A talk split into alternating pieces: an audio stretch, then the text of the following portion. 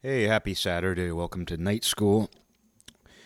You know, I've talked a little bit on here before, probably a lot actually, but I've talked on here nonetheless about at some point social media and the internet in general got away from chronological listing, where it got into this idea of sorting things based on what's considered the top, what's popular, what's relevant not even just what is statistically the most viewed, the most comment commented upon, the most liked. It's not even necessarily based on that, but they it's it's these supernatural algorithms they develop.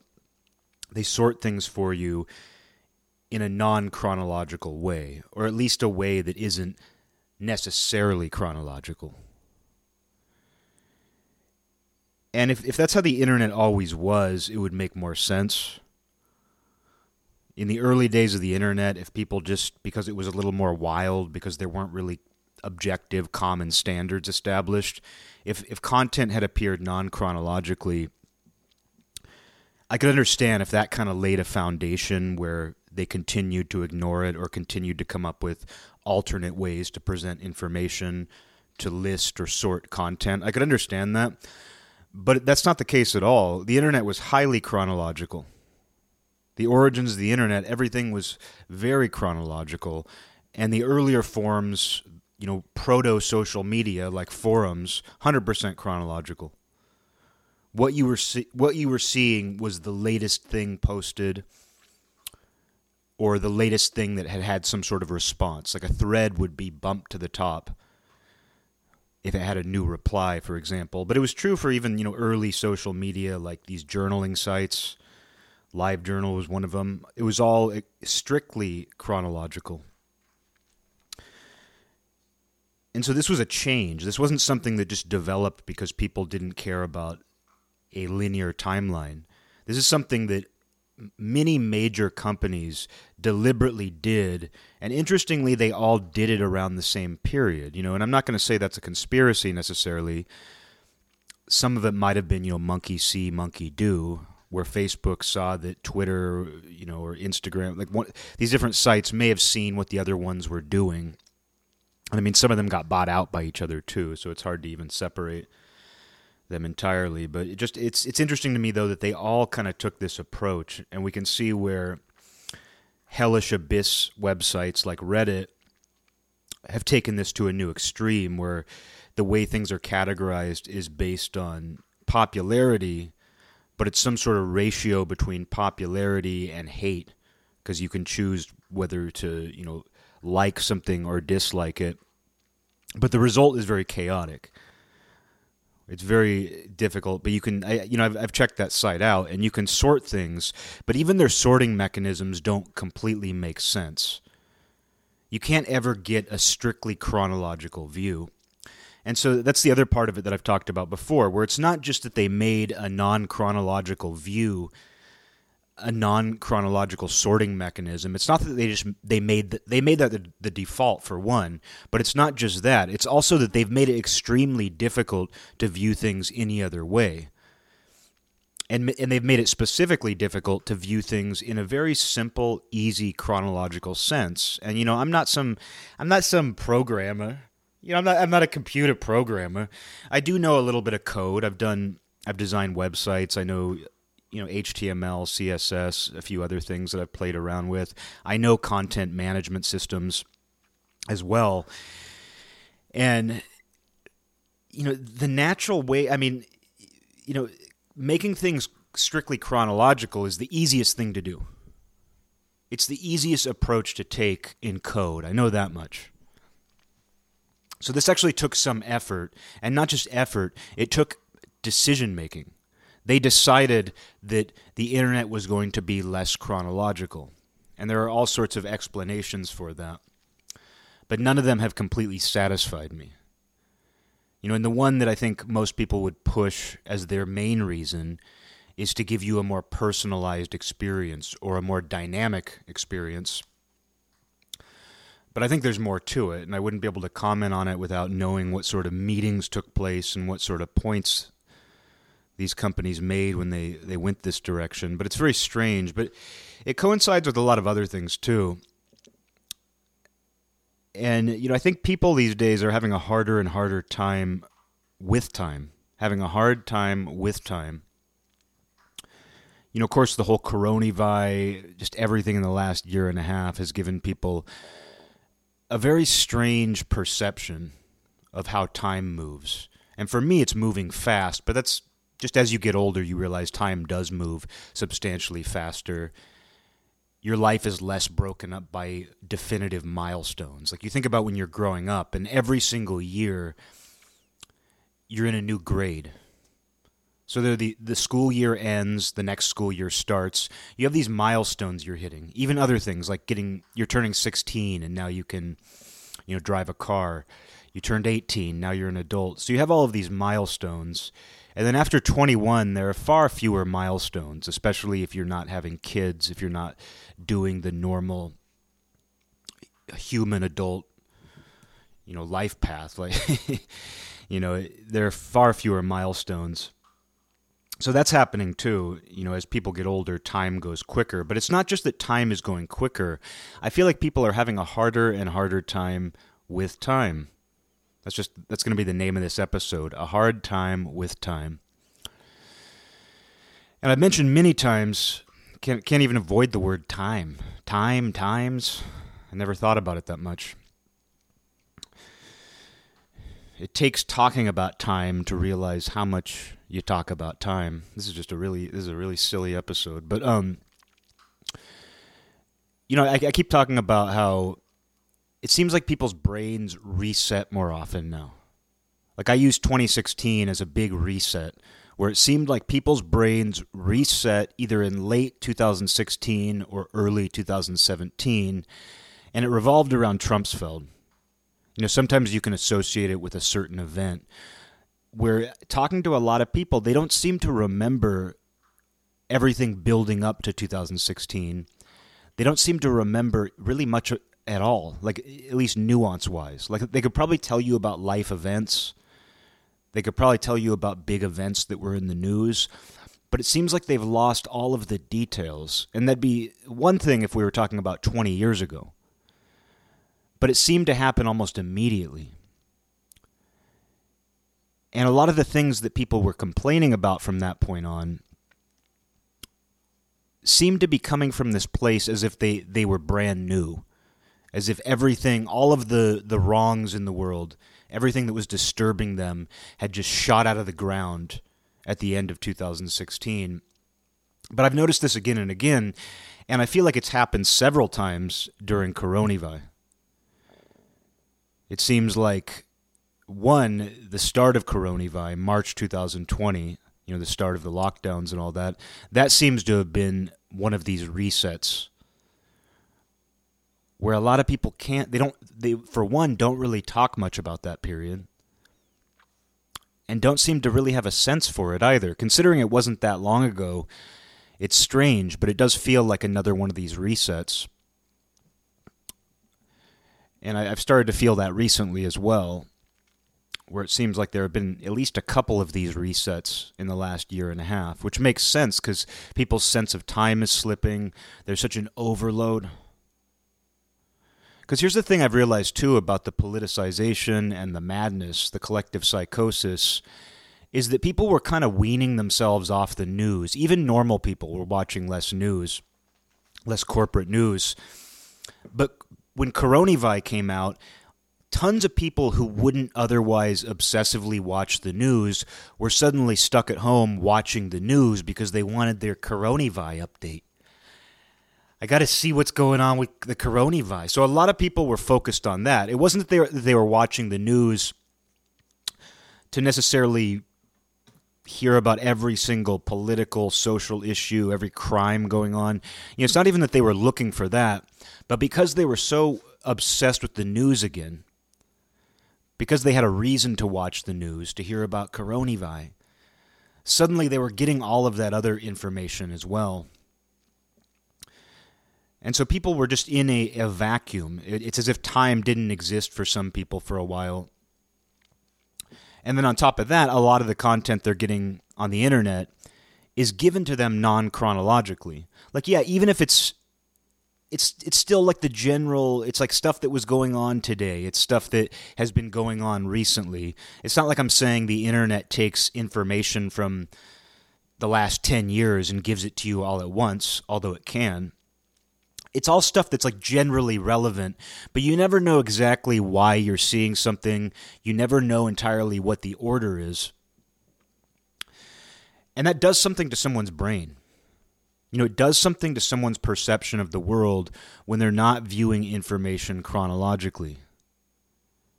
And then when events are happening in their real life that skew their sense of time or slow time down or make time just different, let's just say that it makes time different.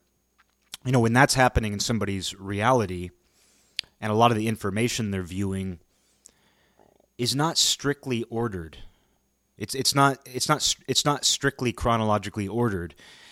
That changes your entire perception. And I believe that's happened.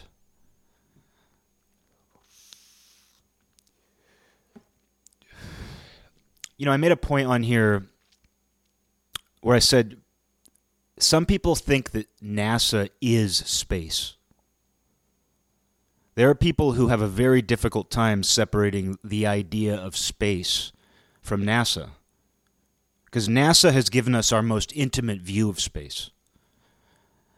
NASA has given us information. Oh, names of stars. Can you name all the stars? NASA gives us all these cool names of stars that we can't even see in the sky. It tells us everything we ever needed to know about the gaseous makeup of a planet that we'll never go to. It gives us incredible, beautiful photographs. And because our access to space is through the lens of NASA, we have a tendency, though, to forget that space is not NASA. And yeah, I don't think there there aren't a whole lot of alternatives for having that intimate view, that deeper knowledge of what's going on up there. You know, NASA gives us that as few, if any, institutions could. Not that they couldn't exist. You know, I mean, we can see where uh, Elon Elon Musk has done quite an incredible job building his own little NASA, which is also a car company or something, or they're all connected. I don't, I don't even know. I don't follow him closely. I think what he's doing is very interesting, though. I just don't really follow it. It's not my thing. But I think just having like this eccentric I don't know. Is he a billionaire? Uh, he's a billionaire. He's not a billionaire. He's a he's a dillionaire. But no, having an eccentric billionaire sending things to space, you know, I think that's a very interesting thing because it shows you that we might not need a government institution like NASA, which just emphasize, emphasizes my point that even though we access space on a deeper level through NASA, we don't necessarily need them. And it's important to remember that they themselves are not space. They become the brand name of space, but they themselves are not space. And people are sensitive about that. And I'm not joking. People are sensitive about NASA. A girl that I was going out with for a little while, just going on dates, it was very casual. Um, she was really into space and you know and i mean I, I, shared her her love of space. I love space i do. But i made a joke at one point about defunding nasa and she looked so hurt. Like it wasn't even like she was mad at me but there she was like what? Like even just the mere joke of defunding nasa or getting rid of nasa it was like her her eyes looked like she had been hurt and I'm not saying she equated NASA with space, but I, I, do see that in people. It sounds ridiculous until you actually look and you say that, yeah, that's actually, people have a very difficult time differentiating them. Their idea of space is dependent on this government institution that gives you a certain view of space. But it doesn't help you understand it. You know, because you can gain an understanding of space and I mean, you can probably guess what I'm going to say, by just sitting there and meditating. You can actually gain a greater understanding. I'm not going to say it's the only understanding. I'm not going to say that it even is a real understanding, but you can feel some sort of I don't know. I mean, it, it's difficult you, as you would expect. You can't even really put it into words. I guess the best way to put it would be like you can feel a certain harmony with the idea of space just by sitting down with your eyes closed or sitting out. I mean, I had an experience being on a beach at night up on Whidbey Island and I was looking at the stars which were, you know, far more numerous and brighter than where I've lived closer to cities. And I felt a certain harmony with it then. I mean, people have throughout time. You know, people throughout time have always been drawn to the sky, the night sky in particular. Did some guy who only saw the sky from the ground and felt that connection, did he have less of a connection to space? Did a, did a guy who never had a telescope let's say this is thousands of years ago and there's a guy just staring at the sky at night did he have less of a connection to space than somebody who's flown in a rocket up there? If you say yes fuck you. I, I mean that you know? If you think that having a connection with space requires you to shoot up into space in a rocket or go to the moon or send crazy crawling devices to Mars, if you think that makes your connection to space stronger than somebody who simply looks up at space from the ground, you're wrong. You don't need NASA, you don't need anything else, and I think it's easy to get distracted by that. It's easy to get distracted by our systems and our institutions. And I mean, another example of that, to bring it back to time, is just a calendar, the, the Gregorian calendar where your sense of time is based on that system. And that system is based on real phenomena. It's actually based on staring at the sky. People stared at the sky so much and noticed subtleties about the way the sky changes seasonally, what that meant for the earth during that time, what that meant seasonally. People paid enough attention to the sky and the relationship it had to the environment around them on Earth that they developed a system that works very well. And everybody uses it. Just mind blowing. But that came just from staring at the sky. But that itself is not time. The calendar is not itself time. Rather, a calendar is not time itself. It's an amazing way of channeling that natural phenomenon and allowing us to use it in a way that works for us. Because I don't have a problem with time. I like structure. I like a certain amount of structure. I think we're better off for following the same cal- uh, calendar, using the same months, using the same system of years. I mean, you can even just look at our the numbering system for our years and how bizarre it is. Where it's like the year is 2021 and you go back to the year zero, zero, and then you start going into the negative years. You know, the B the BC. Like how unintuitive that system is. And imagine going back thousands and thousands of years and saying, you know, you guys are still 5,000 years away from the year zero. And I know there's a religious influence on all that, obviously. But um, just imagine going back and just trying to explain our current system to somebody who doesn't use it and to tell them that they don't know what time is because they're not using our calendar. But it's very easy, in the same way that somebody has a very difficult time separating space itself from NASA. We have a very difficult time separating time from our calendar and all of our various systems that are used to measure time and track time. It doesn't mean it sucks. It doesn't mean the calendar sucks. It doesn't mean NASA sucks. But we should never equate those things with the thing itself. They are just a way of measuring it. And as I've explained probably recently, that's how I feel about the scientific method. That's how I feel about scientific inquiry. Know, we should never mistake that system for what it's trying to approach, for the subject that it's dealing with. But you can see where because we all follow this calendar, because we all track and measure time in the same way, it does something to the way we think. If you were to take somebody's calendar away, and I don't just mean their their little uh, I'm not talking about the calendar on their fridge. I'm saying if you took their entire sense of time away, like if you didn't allow somebody to know which day of the week it is, which day of the month it is, which month it is, somebody from our present civilization would be disoriented to the point of insanity.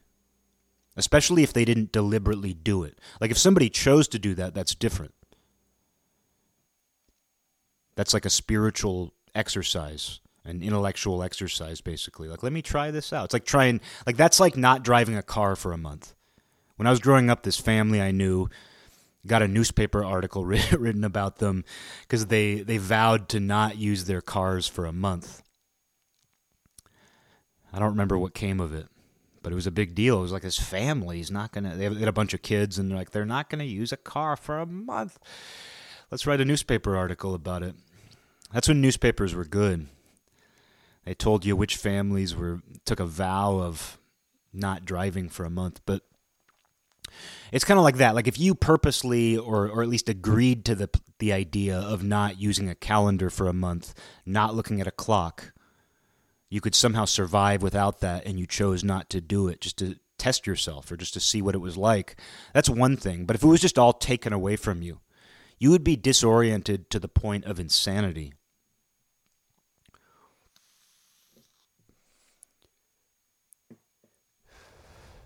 And so, going back to the way the internet is organized today, less chronologically, and in even some cases, completely non chronologically, what does that do?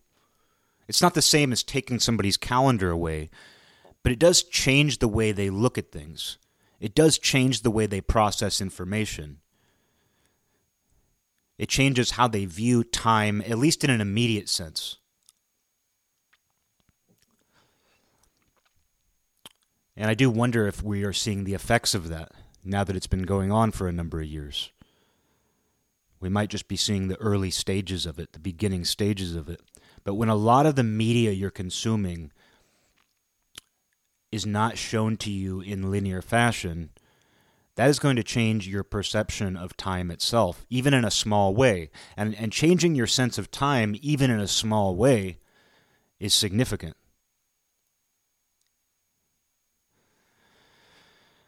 But uh, you know, I got to thinking too. I don't think I've mentioned this before, but I was thinking about it earlier today because I've noticed more and more too that it's not just that information is presented to you in a non-linear way.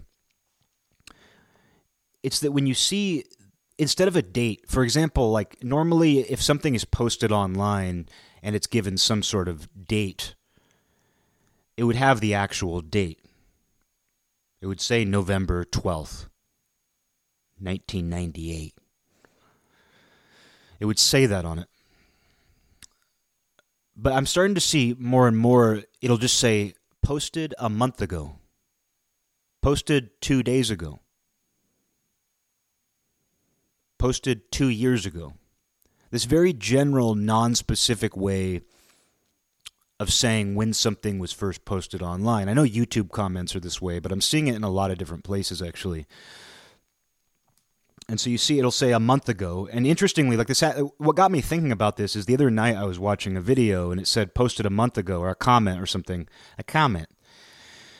And it said a month ago, and I hovered over it, and it was actually closer to two months ago.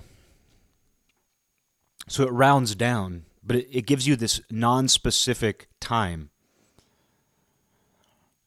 And I'm not sure why they did that because like I was talking about with just the general organization of information, the early internet was chronological, but it was also very specific. Like if if something was posted online, it gave you the date and time, even in some cases.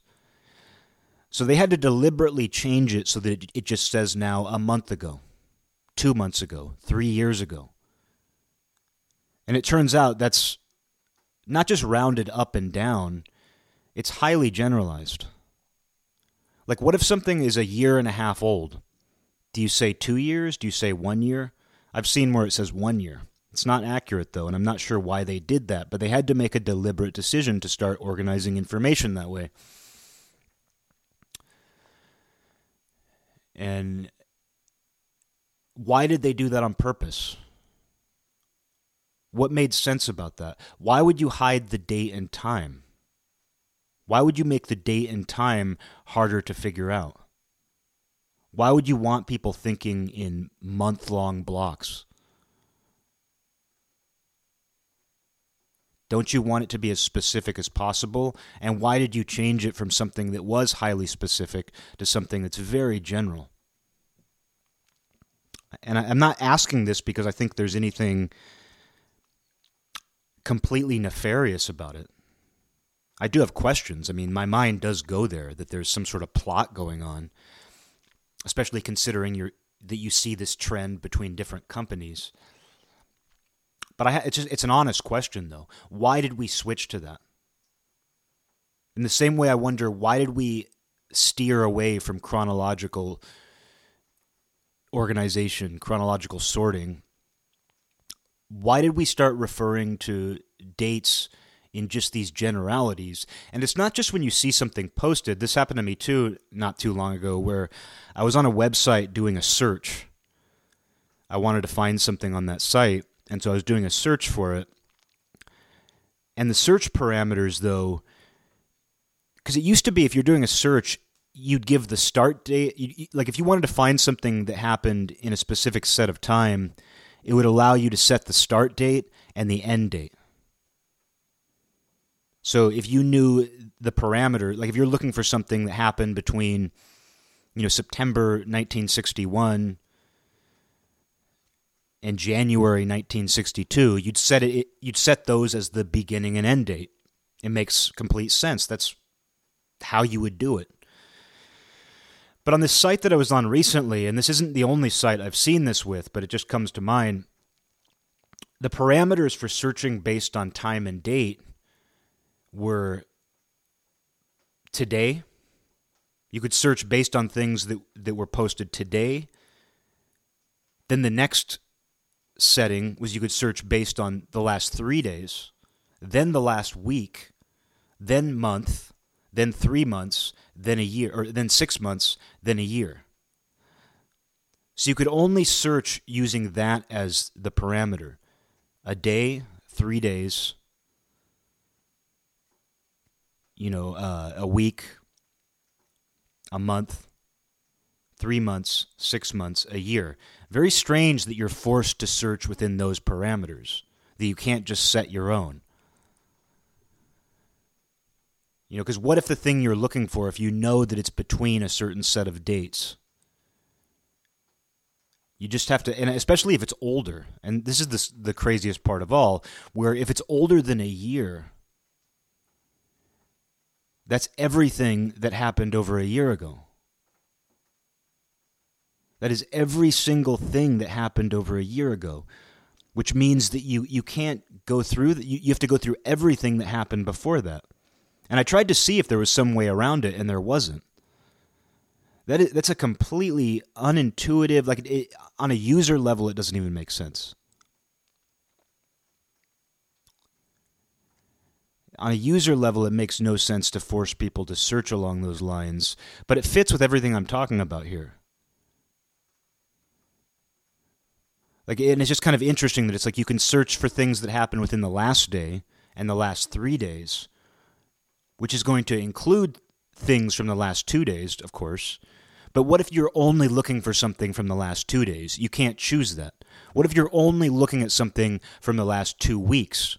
You have to choose either search in the last week, so your thing isn't going to show up there. The thing you're looking for isn't going to show up there, or within the month, which adds a whole lot of other information that you're going to have to sort through.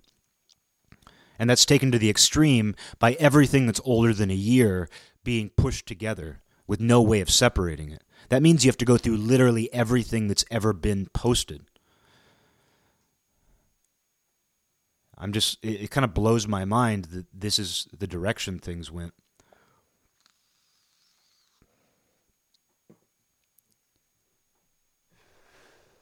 And I wonder how much of it was just doing it because it seemed it was something to do. Like when I when I had a job that was in tech, I found that a lot of the decisions that got made were from boredom. They're like, let's tr- let's make this different. And it was just because someone was bored or someone was trying to justify their job. They were trying to reinforce that they have things they have to do. Because that happens a lot in tech both from my own experience as well as what I've heard from others, is that people are constantly having to come up with things to do to justify why they are employed there. Because if you're just focused on maintenance if, and, and the bottom line, there's very little to actually do. There's very little concrete work to actually do. I mean, customer service has a lot to do. You know, programmers can usually stay busy but management in particular finds themselves with very little to do, so they have a lot of brainstorming sessions. And I wonder how much of that is what leads to hey, you know what? Instead of just using the time honored system of displaying information as it appears and including the date and time that it was published, let's get rid of all that. Let's, let's make it non chronological and instead of having the specific date, let's just have it say a month ago. Whether it's three weeks, whether it's a month and a half, it'll just say a month.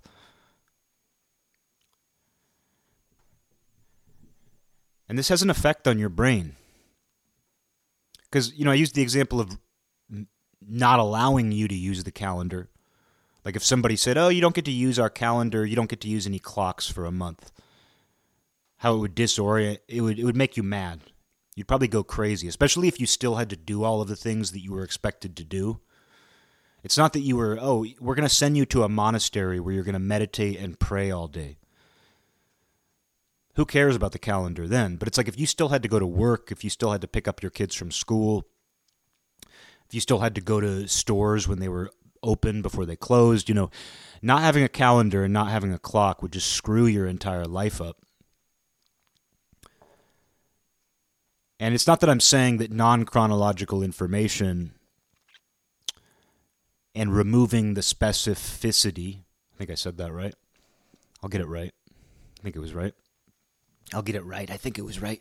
No, but it's it's not that that has as immediate of an effect on people as simply removing those things entirely or removing a calendar, removing uh, clocks from their life. It's not that it has as immediate of an effect, as severe of an effect. But it's going to creep in. Some sort of influence is going to creep in. We are very sensitive creatures.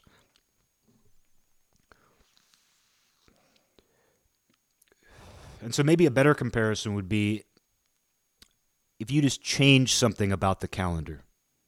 Not if you remove the calendar from someone's life entirely, but let's say you added an extra day to every other month. I mean, we already deal with that with uh, leap years, which is confusing enough. You know, I bet the average person doesn't know that it's leap year until they get to February. Is it February? I think it's February has an extra day. But most people just kind of figure it out as they go along. You know, there are people who are insane who know when it's leap year. you know, who could, oh, you know, this is a leap year. In January, they know that it's going to be a leap year. I guess January isn't far away from February, but they just know. They kind of have an idea of every four years it's leap year. I keep track in my head. You know, I've never had any idea. I just randomly find out on a given year whether February has an extra day or not. But that alone messes with people's heads. You know, just the fact that we add an extra day every four years messes with people's heads. So what if one year we were just like every other month is going to have a leap day? We're going to add an extra day to every other month. Or even crazier, January is going to have an, an extra day. February is going to have an extra day. March isn't. April is. You know, May isn't. June is. July is. Like if we just kind of randomly threw new days into each month, that would have a drastic effect on people. Even though that's not that big of a deal, we would adapt to it. But it would change our understanding of our own calendar. It would change our relationship to time. So maybe someone would think I'm making a big deal out of nothing, but we are sensitive creatures, and the smallest changes to our routine can set us off immensely. I mean, it's true for dogs, it's true for pets if you have them. Like if you have a pet who's used to being fed at the same time every day, they're disturbed if you don't feed them right then, and they'll be waiting. I've heard the same is true for babies. Because it turns out babies don't know the calendar yet. Babies don't know what time is. But I've heard that if you're a new mother, and I have a lot of advice for new mothers, I can I'm going to tell you all about what you should do, how to raise a child. No, but I, I have heard that if a new mother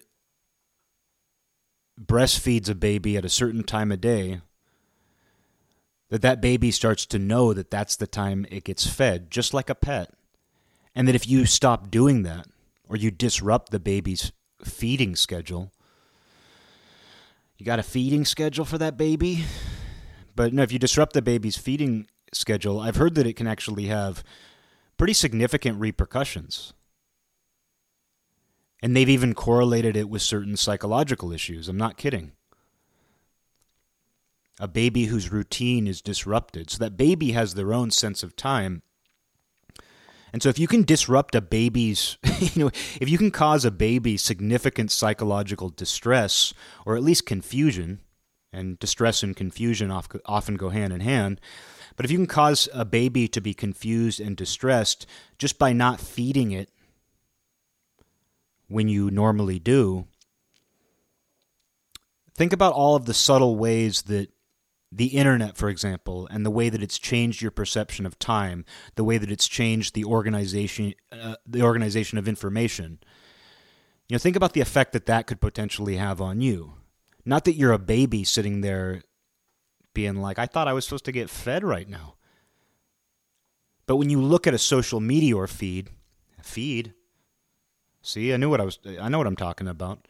You look at your social media feed, a baby has a feeding time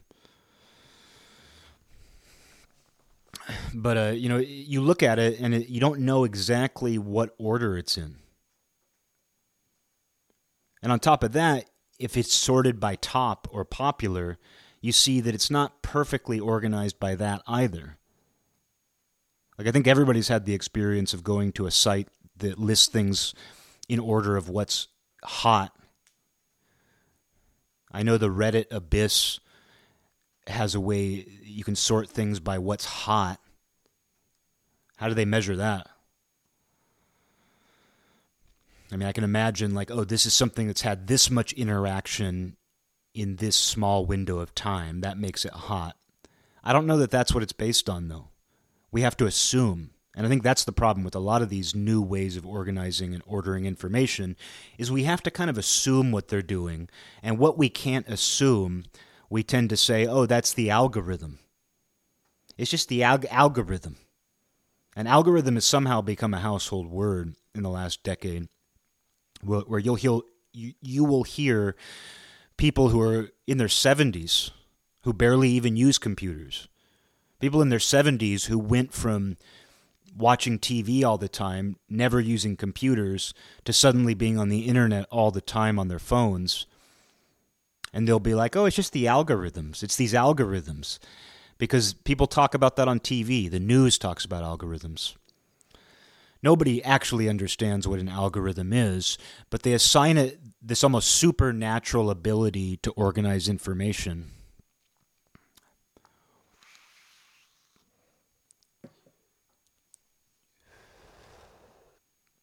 But everybody's had the experience of like clicking on something that's supposed to be the hot list. This is the hot list and it doesn't seem hot or you'll sort something by popular or top, and something very popular will come up, but then you'll see something right below it that has very little interaction, something that has no comments, very few likes. I noticed this on Facebook in particular. Facebook's system seems to be the worst. Theirs is the most chaotic. And I don't I don't hate Facebook like people do. Like a lot of people give Facebook the most flack. I don't hate it. I actually think it's the best system overall. Like in terms of its actual mechanism, I think it's kind of the perfect combination of different different functions that were separate on the old internet. Like it's kind of become the new AOL, like I've said before, where it's got AOL Instant Messenger built in, it's got email built in. You can see other people's profiles, which AOL had. But then it adds this blog element. I don't think there's anything wrong with any of that. But Facebook gets a lot of flack, I think in part because it's the place where you're guaranteed to interact with the highest number of people you've known throughout your entire life, the highest number of people that you know in person. And not just that, but you're more likely to see them express themselves at length because it allows you to say a lot. I can understand why people criticize Facebook for sure. I just don't see it, I don't hate it. But what does bother me about it is it seems to be the worst in terms of the way information is organized, the way information is sorted and ordered. It seems to me to be the most chaotic. But I do get that experience on pretty much every platform that I check out, even ones I don't use. Even sites like Reddit that I avoid looking at. I'm very interested in their mechanism. For all the reasons that I'm talking about here, which I'm interested in the mechanism, the way they sort information, because of the impact it has on how we think.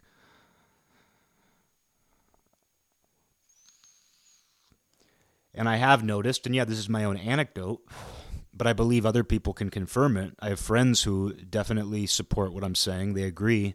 I've spoken them to them about it over the last couple years, which is that people seem to have lost some of their sense of time. Their brains seem to go through these resets like we saw in 2016, like we saw in 2020. And I wonder how much of this has influenced that. I wouldn't be able to break it down. I wouldn't be able to measure it. I do have a sense for it, though. And right now, I simply have questions. And I don't see anybody talking about it. I'd actually, in all of the countless repetitive, unoriginal criticisms of social media, that I make it a point to rebel against, not just for the sake of rebelling against them, but because I think they're looking at a symptom rather than the root cause. And the root cause is us. Everything that is wrong with social media is what is wrong with us already. And it happens in social groups. It actually happens every time you get a lot of people together. Working in an office is like being on social media. If you work in an office, it is like being on social media, where you're in this enclosed space where everybody's words impact you everybody's mood everybody's personalities impact you and that's on top of the fact that drama happens people disagree there's tension there's jealousy people hate each other for petty reasons. People also form bonds. They also relate. You know it's not all bad. But all of these negative symptoms that you see on social media or you'll experience those in a group of friends. If you've ever been part of a very close knit group of friends, all of this stuff plays out among them too. And with the prevalence of social media in the last decade, all of these things intersect. Where social media has an impact on what goes on in the office if you're connected to coworkers on social media. And I've, I've personally experienced that. The same is true for a group of friends who are all on social media, on top of the fact that they're in this insular group of people who are going to exhibit some of the same patterns of behavior you do see online. But again, these are all symptoms. I wouldn't say that being part of an insular group of friends causes this. I wouldn't say that working in an office causes this. I wouldn't say that social media causes this. Social media has created bigger issues because you're connected to a lot more people than you've ever been before. So all of those same symptoms are playing out, but between a larger group of people. Many of them you know, a lot of them you don't know. And so I've seen all of these criticisms of social media, which are valid, but I think sometimes short sighted. But I've never seen anybody address the issue of chronology and the way that many large companies pulled away from chronology while also making specific dates more generalized and more vague. A month ago, posted a month ago, published a month ago.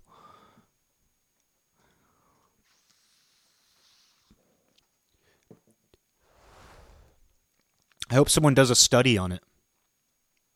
I hope that one of these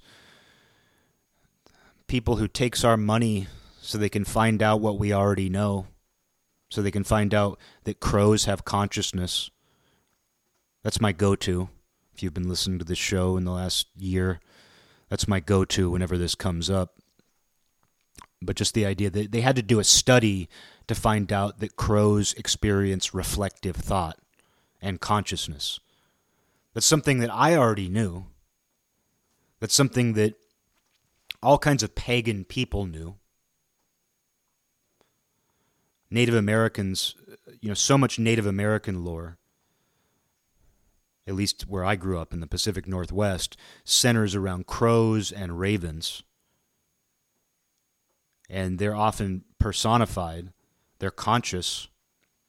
And it's like, oh, look at those, oh man, look at those uh, quaint people with their oh, they think that ravens have personalities. They think crows actually have uh, some sort of spiritual significance. That's so silly. And then you see where in Norse mythology, Odin has his ravens. It's corvids, I think is what they're called. I think that's the larger species name that ravens and crows belong to. But they had to do a scientific study and spend who knows how much money that could have been given to poor people or given to something else, some sort of that could have been used on infrastructure, could have been used for something to party with. Who cares? It doesn't even it doesn't even have to be something beneficial. They could have partied with that money. But they had to spend a ton of money and time to figure out what ancient people already knew about crows, corvids, ravens, and this was on my mind again recently because, well, in the same day, I was I was on a walk and I I heard I was I was walking Batty and I heard the sound of heavy wings, large heavy wings beating right above me. And it was not the sound of crow wings. And I looked up and it was a raven. It was a big raven because I have ravens who live around my house. And it was a you normally only hear them though because they croak. They don't caw. That's a big difference. Is that crows caw. Ravens croak. It's kind of you can hear it reverberating inside of them too. They let out this low croak. And I know that ravens can also mimic other creatures. They can mimic crows, which is fascinating. But ravens, they naturally make this kind of croak. But anyway, this I, I, don't normally see them, and I hear this heavy beating of wings, large wings, and I see this giant raven flying overhead, and it has something dead in its mouth. I couldn't tell if it was a rat, maybe a, a small mole. Couldn't tell what it was, but it was at least the size of a rat. And I've I've read that ravens are scavengers, like vultures, where they go after dead things. And there are some old stories where ravens are portrayed as very morbid, sick, and ominous creatures. I read a fantasy novel where ravens play this symbolic role and they're and they're they're portrayed to be these nasty death-seeking scavengers. But I've never experienced that myself. I've never associated crows or ravens with going after dead animals. I've never, in, in all these years, my entire life of seeing crows and ravens around, I've never seen them show any interest in a dead animal. But I see this raven flying overhead with something dead in its mouth, and I was like, well, I guess the, the rumors are true. I guess ravens do like dead things. And then in a synchronicity, later that day, I was walking by myself and I turned a corner and I startled two crows who were picking at a dead rat.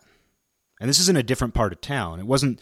It'd be interesting if that raven that had the dead thing in its mouth had dropped this, and maybe it did. I don't know. They, they can fly all over.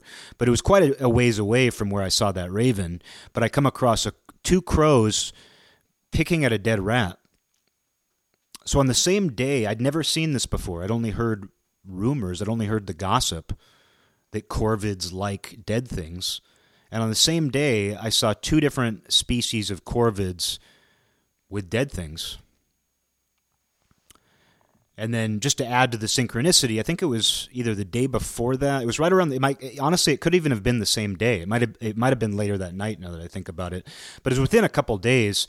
I was doing some reading and I came across this passage about how there was some island somewhere. I don't remember where, but there was some other form of corvid there. I think it was a form of crow. It was a black bird, a black bird. No, it was something closely related to ravens and crows in the corvid category. And it was talking about how they have these large meetings.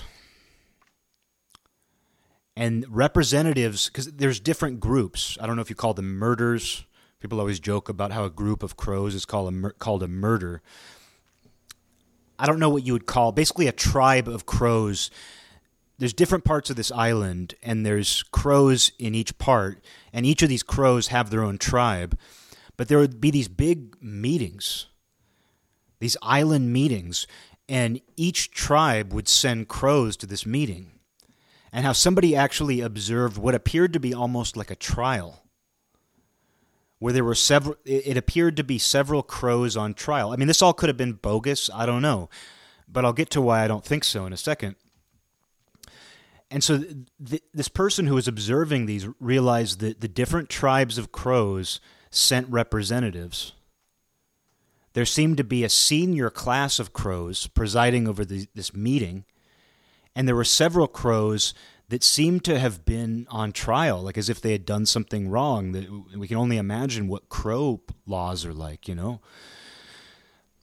But there were a ton of crows at this meeting, and it's just very fascinating for me to read that because when I first moved to Olympia, there was this development being built about God, not even not even a quarter mile from my house. And so I would go by it all the time and they hadn't built the houses. All they had done is cleared some trees. So there was basically this giant dirt, uh, you know, not like a clearing, but it was huge. Like you can imagine, they're going to build an entire development of houses there. So there's this just giant clearing of just dirt and mud. And I had noticed crows there before, but there was one day I was going by it. Actually, no, no. Before I even passed it, I was by my house and I noticed that there were so many crows in the sky I couldn't even fathom it. I'm not going to say the sky was black with crows. There were more crows in the sky than I've ever seen anywhere ever, and they were loud. They were coming from all directions, and they were all seemingly going to the same area.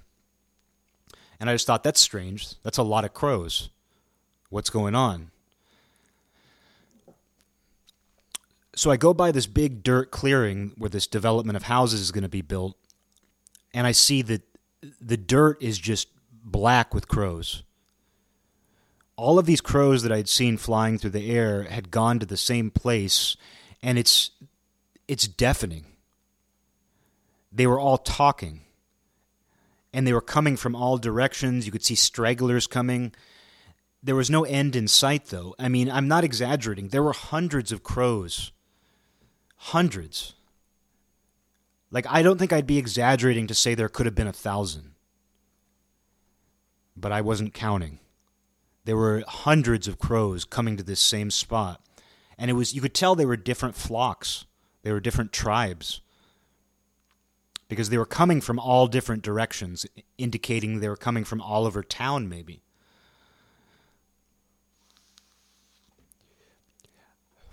I don't know if they were having an underworld trial. But it, it seemed formal. It seemed like some sort of message had gone out bringing all of the crows to this one place. and I never forgot it. And then when I was reading about this island where crows from all over the island sent representatives and conducted what appeared to be some sort of formal crow meeting. And I was like, I've seen that, man. I've seen that, man. So I believe it. I do believe it. I mean, I walked up on a crow funeral once. I have part of it on videotape on my phone somewhere where I was going on a walk and I was in a suburban neighborhood and I came upon a street and the power lines were just there were crows lined up like neck to neck just across these power lines and they were all making a ton of noise. Directly below them was a dead crow laying on its back. They were all directly over a dead crow. And it didn't look like it had just died. Like it wasn't rotting or anything. It could have died earlier that day, but just you could tell it was starting to kind of dry out. Like you could tell it had been dead for at least all day, if not a couple days. But these crows had gathered and they were just they were looking down at their dead fellow crowmen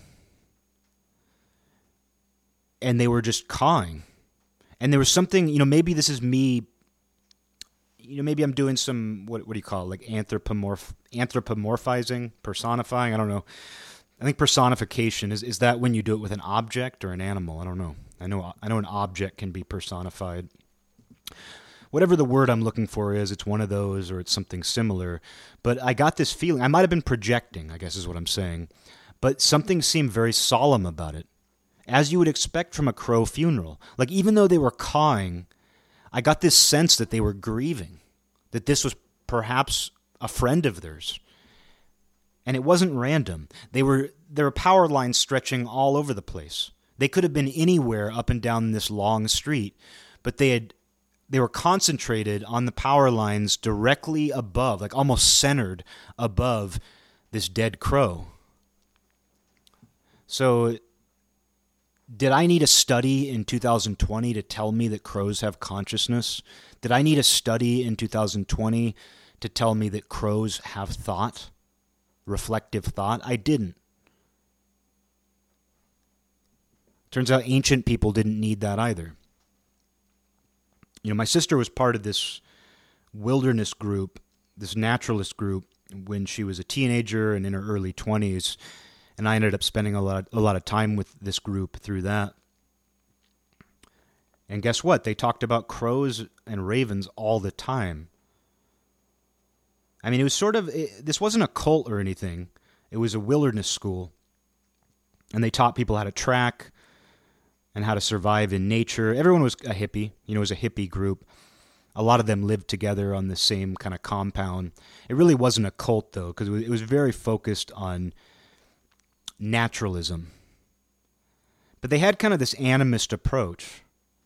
And the leader of it, the, the guy who started the school, who I got to know fairly well. I actually learned quite a bit from him. And he had been trained by, I think, a famous tracker. I think his name was Tom Brown. He was a protege of Tom Brown, as well as some Native Americans, just different people. This guy had obviously devoted himself to this, and he was sharing his knowledge. But he, he was he was obsessed with ravens and crows, and he would tell a lot of stories about them, specifically their intelligence and he told us a story once, and I think this was taken from a native tribe. But it involved a guy who was out in the woods, and a raven started following him. And it kept trying to get his attention. And so he realized that it was trying to get him to follow it. And so he followed this raven for a while. And it eventually led him to a tree, and it was kind of gesturing toward a hole in this tree. And it turned out there was honeycomb and so the guy reached in and he got the honeycomb out and shared it with the raven. And he understood that the raven was leading him to this specific tree because the raven couldn't get to the honeycomb, but it knew the guy could. And so it led this guy to this tree. And he, in turn, repaid the favor by sharing some with the raven. And then he later encountered that raven, and the, and the raven remembered him. It was like they formed friendship through that. And it, it kind of reminded me of like some stories that I've heard about the evolution of trade in human beings. I've heard like I don't obviously there's no way to confirm it, but I know that the people have speculated that the initial trading among humans may have been a human being setting something in a certain location that they were willing to give to another tribe or another person and kind of hiding and watching it. I don't know where they got this, but I like the visual and hiding and like watching this object they're looking to get rid of, or this maybe food, probably, you know, probably something practical, something useful, and then seeing and then watching and seeing somebody else get it and take it, and then coming back to that spot to see if that person in turn left something there. You know, I don't know. Maybe people traded face to face. I'm sure trade, I mean, trading obviously occurs naturally I'm sure it happened in any number of ways. I think that human beings and animals for that matter just intuitively figured out the system of trading. Like you didn't need to be taught trading. It didn't somebody didn't need to travel around the entire world teaching everybody how to trade. I think it's just something intuitive. Oh i have this you have this let's exchange it. Let's exchange resources. But the idea of like somebody setting that resource in a spot observing that spot to see if somebody takes the resource. And then when that person does and replaces it with a resource, you now have a relationship. You now have you now have trust. You know, that's fascinating to me and it reminds me of the raven, where the raven led this guy to a tree, even if this is folklore. It's not unrealistic that the raven could have led a guy to this tree so that this guy would take the honeycomb out Therefore, the raven got some of this honeycomb that it wanted. The guy got the honeycomb. And now there, uh, there's a relationship there. And in that story, the guy continued to interact with this raven. And there was nothing mythological about it. It wasn't like the raven talked. The way this story was told to me was just as if the raven was any bird. But we do know they're aware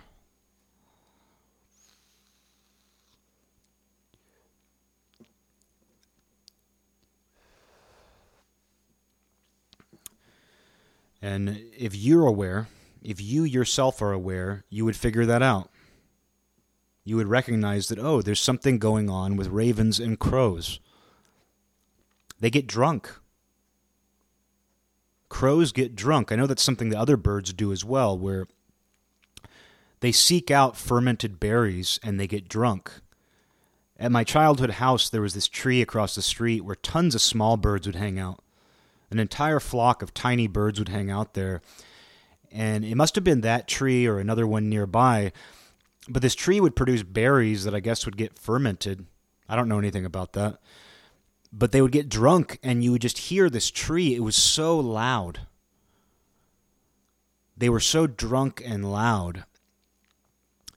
And then when I moved down here to Olympia, this is some years back, I heard a commotion on my roof it sounded like just tons of animals just kind of like throwing themselves at my roof and just making a complete racket. And you know, yeah, sometimes you hear an animal on your roof. Sometimes you hear a squirrel. Sometimes you hear a bird. Birds sometimes hang out on your roof. But this was a racket. And I couldn't figure it out. I couldn't see up there. I couldn't see where they were. And then I, I look across the street and they all of these crows, an entire group of crows, really like recklessly flies over to my neighbor's house and they land on her roof and they're like falling off the roof. None of them got hurt, okay? But they're like none of them got hurt. This is a this is a nice story. No, but they were like like falling off the roof. They were like falling onto their backs.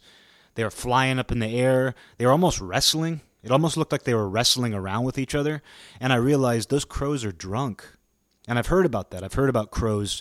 It's not just that they randomly eat berries. I've heard that they actually know which berries will get them drunk and seek them out. And so this group of drunk crows were just going from rooftop to rooftop, just throwing themselves around, wrestling, and uh, once again, this loud racket of caws. C A W S.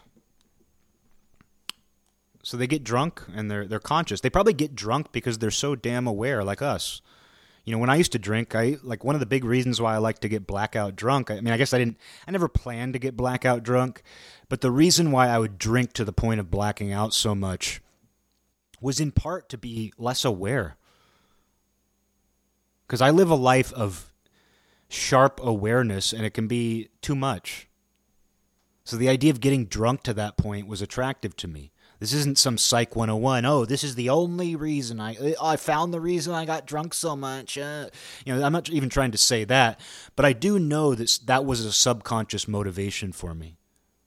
I knew it at the time, but I especially know it now where I was like, "Oh yeah, that was a way for me to shut my brain off." Cuz I don't always like what my brain is doing. I don't always like being aware. I don't always like noticing everything. I don't always like being hyper vigilant.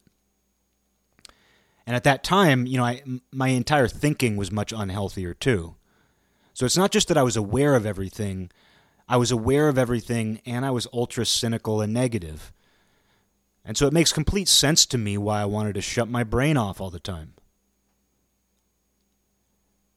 And now that I don't drink, I'm still painfully aware of every little thing, at least a lot of the time. But my outlook isn't necessarily that negative. My outlook isn't nearly as cynical. So I think it's easier to deal with having a certain level of awareness. I don't need to shut my brain off. But it makes complete sense to me that crows, with their funerals, with their underworld trials that include representatives from all over the area, that sounds like a recipe for, hey, let's get drunk. Makes complete sense to me.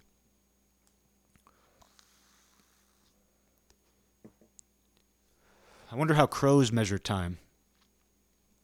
If they're conscious, they must have some sense of time.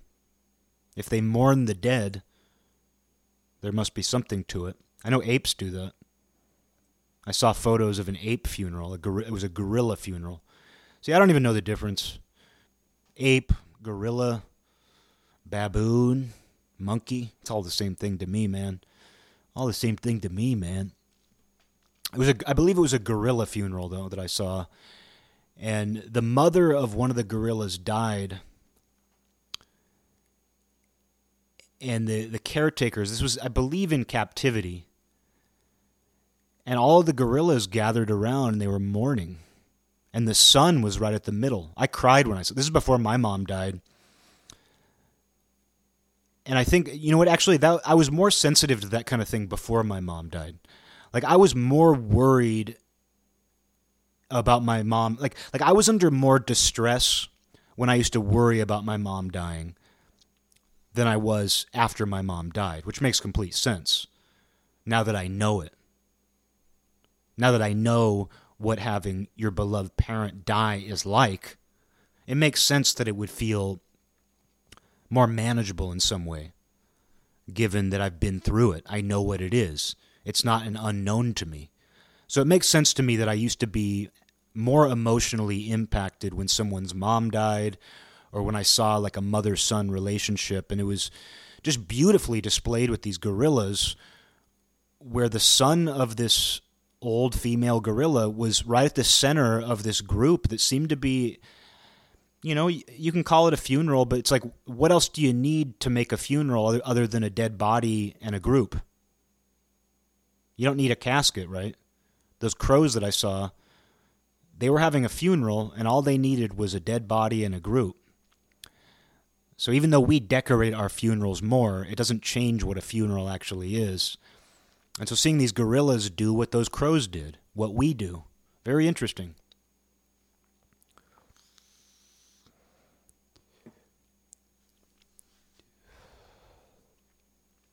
But I do wonder about you know their sense of time too, because if they're conscious, I just, I just wonder how they, if they're able to reflect on chronology at all.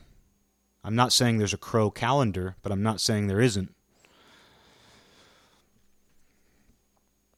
Because I even just wonder, like, if it's true that they were able to get representatives from the different crow groups throughout this entire island, they had to send somebody out to they had to send messengers out.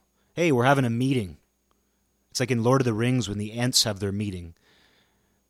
They have to get all these Ents from different parts of Middle Earth to come congregate. But I think that's just intuitive.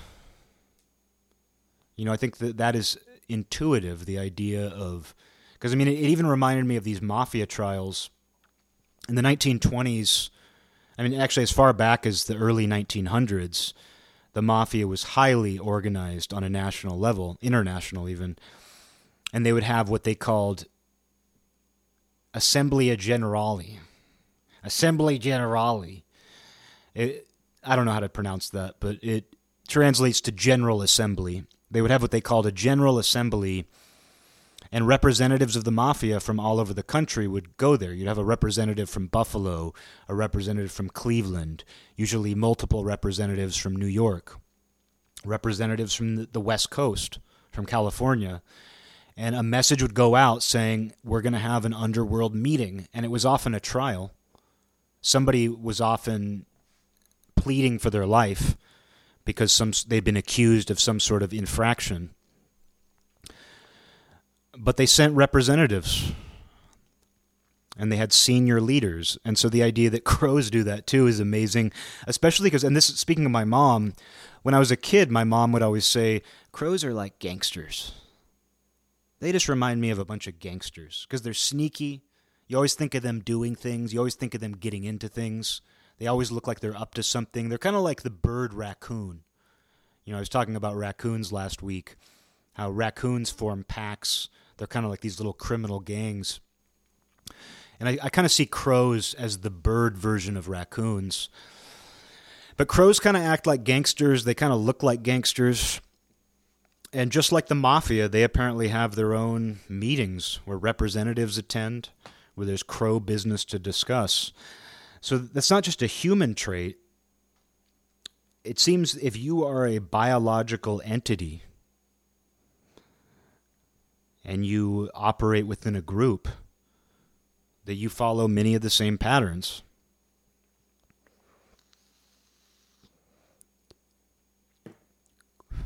And that's true whether we observe it or not.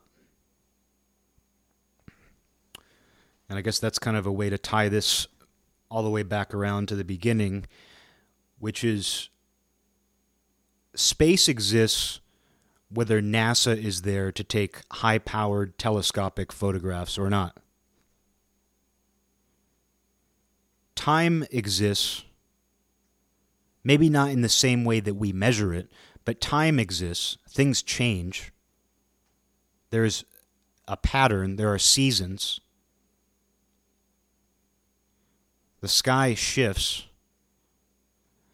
You know, so time in some form exists whether we have a calendar or a clock tracking it or not. Animals have consciousness. Animals can be highly organized whether we are there to study them or not, whether we're there to say, oh, we've determined that they can experience reflective thought. That happens whether we observe it or not. And that's something, something to keep in mind. When you find yourself, when you find your emotions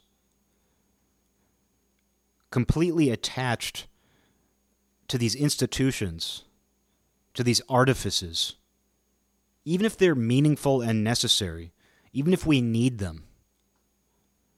You don't want to be too attached to them. You don't want your life to feel like it depends on them, your consciousness. You don't want to feel like your consciousness, your awareness, your experience in the world depends on these institutions. You don't have to be an astronaut to have a relationship with space.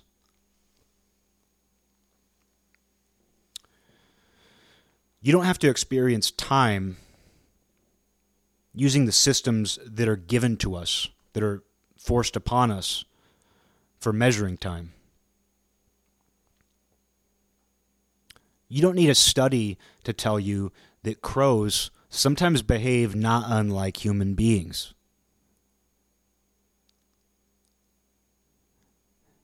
And I think sometimes recognizing that all of this exists regardless of the systems that we impose on them or use, not even impose, let's get away from the negative. You know, all of these things exist outside of the systems we use to interact with them. That can make you go crazy to think about. That's what some people experience when they take too much psychedelics. That's what happens to some people when they go through a spiritual crisis or they have a spiritual epiphany. Some people find it very difficult to handle, especially if they're hit with it all at once. But as a general exercise, if you make it a point to separate yourself from these systems, do it in subtle and small ways and be aware of it.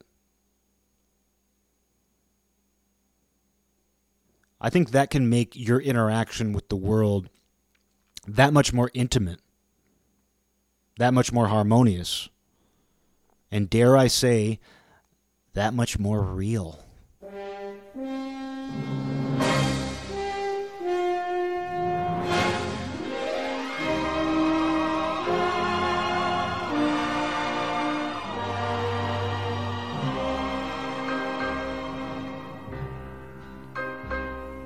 This land is mine.